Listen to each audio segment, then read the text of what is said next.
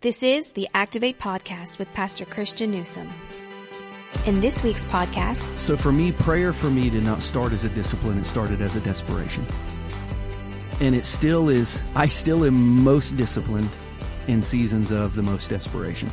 Uh, actually, my prayer time this morning on my knees in, in 21 days of prayer, I was asking God, God, I'm moving out of a season of desperation. Please help me to stay as disciplined as I've been. Welcome or welcome back to the Activate Podcast with Pastor Christian Newsom, a ministry of Journey Church International in Lee's Summit, Missouri. My name is Brandon, and I will be having a conversation with Pastor Christian today discussing the third message in our current series called Dear God. In this series, we're learning how to talk to God and we're being challenged to know how to pray and be motivated to pray more each and every day. Pastor Christian, your message this week was deeply impactful to me.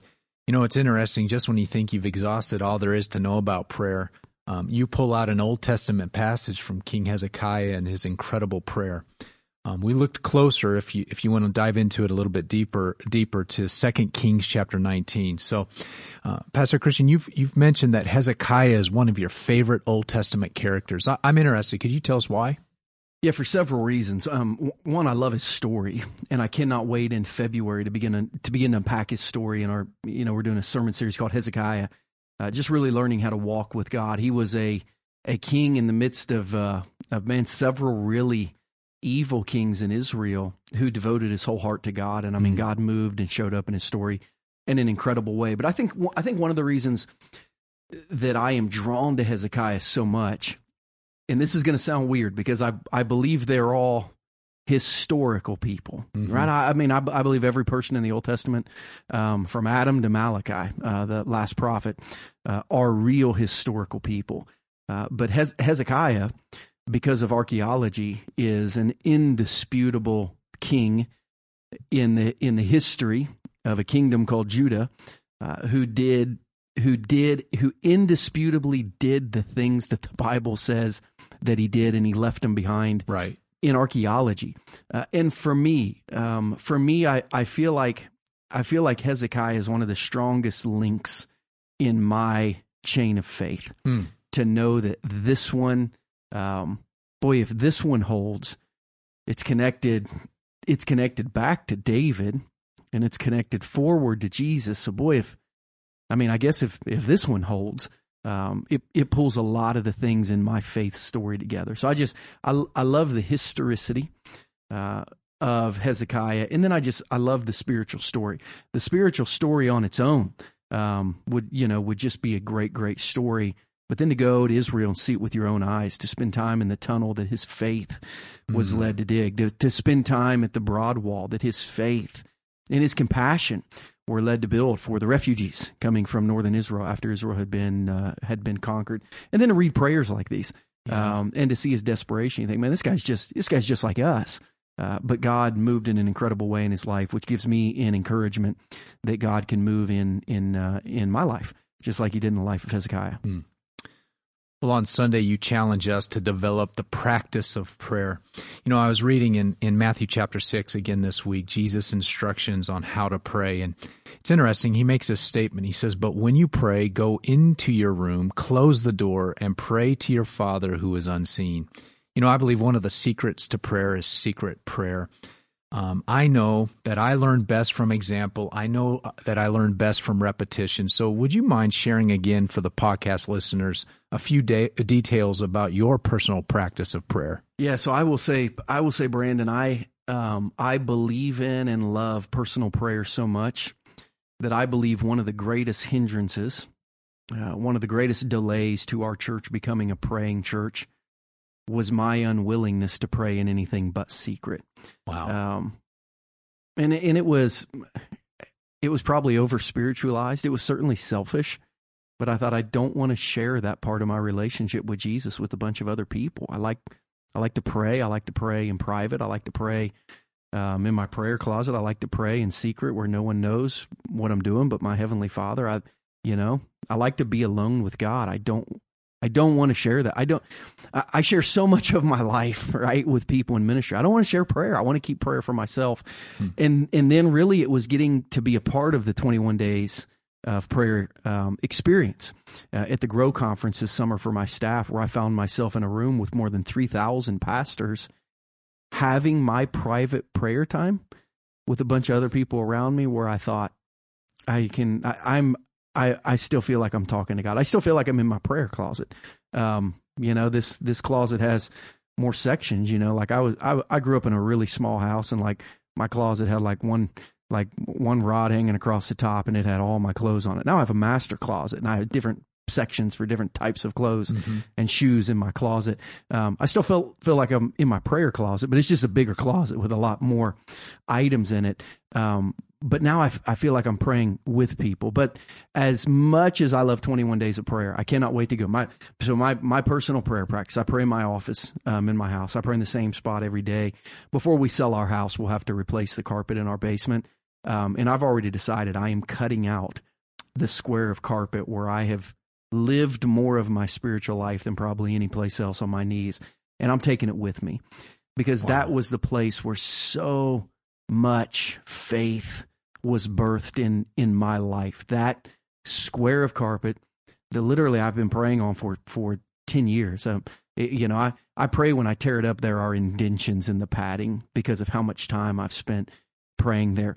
Um, but my, you know, my my prayer habit, my prayer exercise. I have a prayer journal, which I'm talking about this week currently for the past several years. I've been praying through your uh, your prayer guide that you put together for our church several years ago where uh, you know i used to literally just pray the same thing over and over and over and over. Um, and and I my list got so long I felt like I cannot pray for everything every day. So now I pray for one thing a week. Um, I have a prayer journal uh, with prayer topics um, every day of the week. So Monday I pray through Matthew seven seven. Um, I just tell God kind of the biggest needs on my heart after Sunday coming out of church. Uh, Tuesday I pray the prayer of Jabez. Um, areas of my life where I need blessing, growth uh, where I need God to be with me, where I need protection. Um, Wednesday, I pray for spiritual and emotional health. Psalm 19:14, that the words of my mouth and the meditations of my heart could be pleasing to God. Uh, Thursday, I pray over Ephesians chapter thir- 3, uh, 14 and 15. When I consider everything God's done, mm-hmm. it's driven, driven me to my knees so uh, that I can thank the God, the creator of heavenly, of heaven and earth, and ask him to strengthen my inner man through his spirit. Uh, Friday is always a day of praying for Sabbath rest. Saturday is always a day of praying for those people that I'll lead and for my leadership the next day. Um, on Sunday, uh, I pray through the prayer of Solomon, asking God, give me wisdom uh, I can't lead without your wisdom. You got to help me. And Sunday is always a day of praying for anointing, praying that God will speak through me um, and use me. So I, you know, I uh, I always do my prayer at the end of my Bible reading time. Uh, so I'll I'll read my scripture, I'll write in my journal, and then if there's any one big thought that matches kind of my prayer theme of the day, I'll take that to my prayer journal. Um, I write the date down uh, in my prayer journal, you know, Monday, January 6th. Uh, and then I'll just write for that day my asks, my seeks, my knocks, my blessing, my growth, my protection, um, you know, my, where I need God's presence with me the most, uh, the words that I need God to give me, the thoughts that I need God to give my heart. I mean, just every day I will really drill down on this day of life. God, here's what I need. Uh, I will always start my my prayer time through the lens of adoration, confession, thanksgiving, supplication. I've prayed through that outline for years, just really starting with a deep breath, thanking God for who He is, moving into how I how I have failed, thanking Him for what He's done, and then my supplication time is is my kind of my theme for the day in my prayer journal.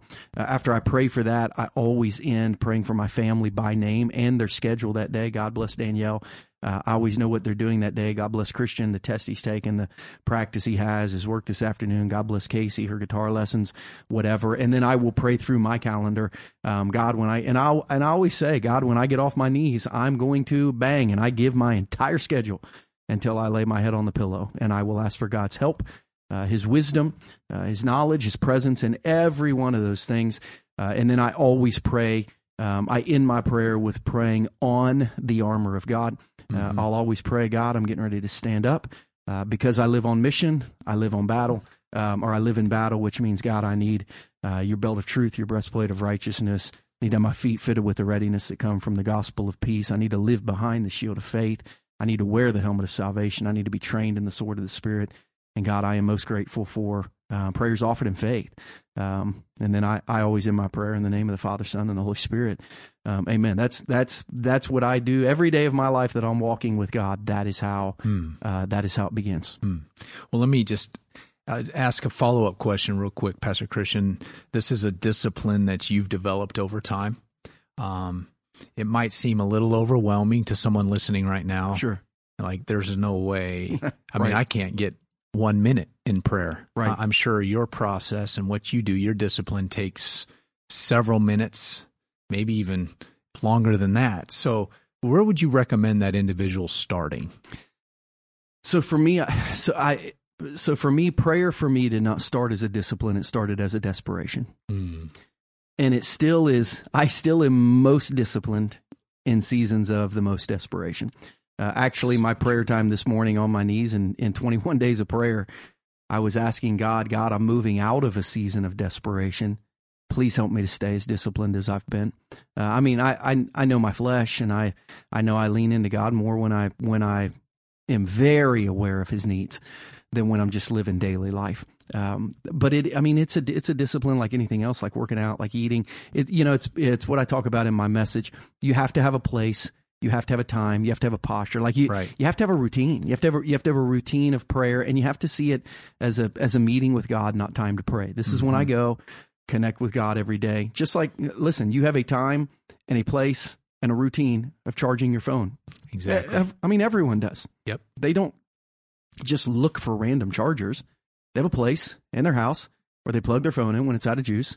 So when they pick it back up and they need it, it's it's full of juice. That's all prayer is. Hmm. Prayer is the place you plug in your spirit every day, so that when it's near empty, it fills back up. That's that's what prayer is. So I I would I would say start with our routine of 21 days of prayer and then Monday morning prayer. Uh, Monday morning prayer. As much as I have loved 21 days of prayer, and I do, I miss giving my whole week to God every Monday. It's I, I I actually do it, even though I can't write it. I do it mentally. I pray through on the Mondays of 21 days of prayer. I pray through my week because I I feel a little um, exposed spiritually if I don't do that on on Monday, just the way the things have gone now. But I would say start with the easy programming we give. Start with the easy journal that we give. Um, start with that time, lock in that time, have an accountability partner come with you so you can't sleep in and miss. And then just every day open that journal and just just continue to pray over the things that you've that you've put in there. That's good. That's good. Well, let's uh let's move to this question. I've been anxious to ask, ask you this question. I, I've I've been personally asked this question by individuals in the church and even outside of the church, even individuals who are not followers of Jesus. They've asked me this: If God is omniscient, if God is all knowing, why do we even need to pray? Why do you even need to pray? He knows what you need. He knows what I need. He knows why I'm hurting. He knows who needs help. Um, I, I love what you say in your message. You say prayer does not alert God to our needs, it affirms our trust of Him for those needs that we ask for. So sometimes we pray thinking we are informing God of something mm-hmm. He doesn't know. So, what should our prayers sound like when, when we do have needs, when we are in difficult circumstances, when we need His activity in our life? What should our prayers sound like? So here's how I would answer that question. If someone's saying, "Why should I pray if God already knows everything?" Right. So my kids on their phones now that they drive have a have an app called Life 360, and I can know before my kids get home at night. I can know every place they've gone. I can know how long they've been there. I probably know who they were with, um, how long they stayed, how fast they drove, how many times they picked up their phone on the way there, if they if they had to hard brake or if they sped up really fast. Like I, I already know all the information. It's a great app. Yeah, it is a great app. I know all the information, but I want them to talk to me because I love them. Uh, my relationship with them is not fulfilling because I know all the information I need to know. It's fulfilling because I live in relationship with them. And the reason that you pray is God does not just desire to know everything about you. He desires to know you. He desires to know your heart. He desires to have some of your time. Um, and you know, I could lay my I could lay my head down and tell my kids when you get home, you never need to check in. I already know everything I need to know. Or I could say, Hey, come up and say hi because I just want to see your face. Um, and I just I just want to be in your presence for a minute. I just want you to stop in the room. There's something about you doing that that lets me know I'm important to you that gives me the chance to remind you that you're important to me. Um, that gives us a chance to have a relationship. Um, God's like God's got the greatest Life 360 app of all time, right? Right. Um, not only does He have the best seat in the house in His omniscience, but He has sovereignty. He even knows what we're going to do tomorrow. Mm. Um, he doesn't want us to talk to Him to update Him on what we're doing. He wants us to talk to Him because He loves to be in our presence. He loves uh, for us to be in His presence, and He really enjoys uh, being able to have a face to face relationship with us. Mhm. And that's what prayer is. The first part of your message this week is on the practice of prayer. The final part of your message was on the power of prayer. So King Hezekiah's prayer was powerful and God moved on his behalf. And I think we would all love to experience this kind of power in our prayer. When you re- when you read this prayer, there's a depth to it, there's a richness to it, there's even an eloquence on how he how he communicates with God. So do we need to pray like that to experience the power of God? Can you discuss this for a moment? So the answer to that's no. Thank goodness. Uh, yeah, because probably the the simplest and one of the most powerful prayers that was ever prayed in Scripture was prayed by the the father of a young boy who was having epileptic seizures that had been caused by demon possession, and he asked Jesus if he would help him save his son. hmm And he said, "If you're willing, can you please help me?" And Jesus said, "If, uh, like, hey, he- I can do anything for people who believe." And the father said, "I believe. Help my unbelief." Um, he didn't say, uh, "Our Father who art in heaven, um, I believe." Help my unbelief in the name of the Father, Son, Holy Spirit, Right. to glories, all majesties, amen. Like he, he didn't say he didn't say anything that Yeah. sounded like a professional prayer. He didn't sound he didn't say anything that made him seem like he knew an ounce of theology hmm just desperate. It was raw. It was real. Um, and the thing to me that makes Hezekiah's prayer most powerful is that it was desperate, it was raw, and it was real. Uh, he knew a little bit more about God, and he said about God what he knew. He he knew God's mission was to be glorified on earth through the Israel, uh, the kingdom of Judah uh, at the time in Israel. Um, so he prayed that. Uh, he knew God could pay attention, that he could hear, that he could see if he wanted to, um, and he and he was desperate. Uh, he was desperate not for his son, but for his nation. The reality was, if Assyria was coming back, they were going down. I mean, they had no they had no defenses. They had no defenses against Assyria. Just like this boy uh, in the book of Mark had no defenses against a, a demonic um, seizure, you know, Mhm. causing epileptic seizure. There's no defenses against that. It was just a prayer of desperation. And I think any prayer that's real, that's raw, that's authentic, that's desperate, any prayer that says, "God, see me, God, hear me," um, God, God, please, please be right in the midst of this with me, um, is the right prayer. Mm. It's it's the right prayer, and regardless of of how you say it, uh, what it starts with, what it ends with, if you will, we said in the first message, uh, the method of prayer is simple: connect your heart to heaven. If you would just open up your heart and connect it to heaven, and not worry about the words, but worry about the passion that's moving between heaven and earth through the Holy Spirit, you, you'll connect with God in a way that allows His power to be in your life. I feel like a good place to end today's podcast is with a reminder of why we pray. Uh, perhaps the end of King Hezekiah, King Hezekiah's prayers is revealing. King Hezekiah states this. He says, "Now, Lord our God, deliver us from his hand, so that all the kingdoms of the earth may know that you alone, Lord, are God." So, is this the ultimate reason for why we are to pray, so that others may know about God and his and his amazing power? No. However, uh, that is the result. The reason we pray is so that we might know God and so we might become like God. However, when we know God and become like God, others who know us know more about God and his power. So the re- the reason we pray is so that we might know God, so that we might become more like God. But Mhm. like Hezekiah prayed, um, God, if you will do that, then others will know you as well. Uh, so the reason we pray is to know God and to become more like God. But the result of that is that anyone who knows us will know more about God and know how to become more like God. Uh, so the reason we pray is not so that other people might know God, but the result of us praying is that more people will know God. Pastor Christian, I'm so grateful for this series and our continued discussion on prayer. Thank you for sh- for sharing your wisdom with us through this uh, through this series. And we want to thank you for listening today. We'd love to hear from you and how how this has impacted you because of your focus and intentionality on prayer.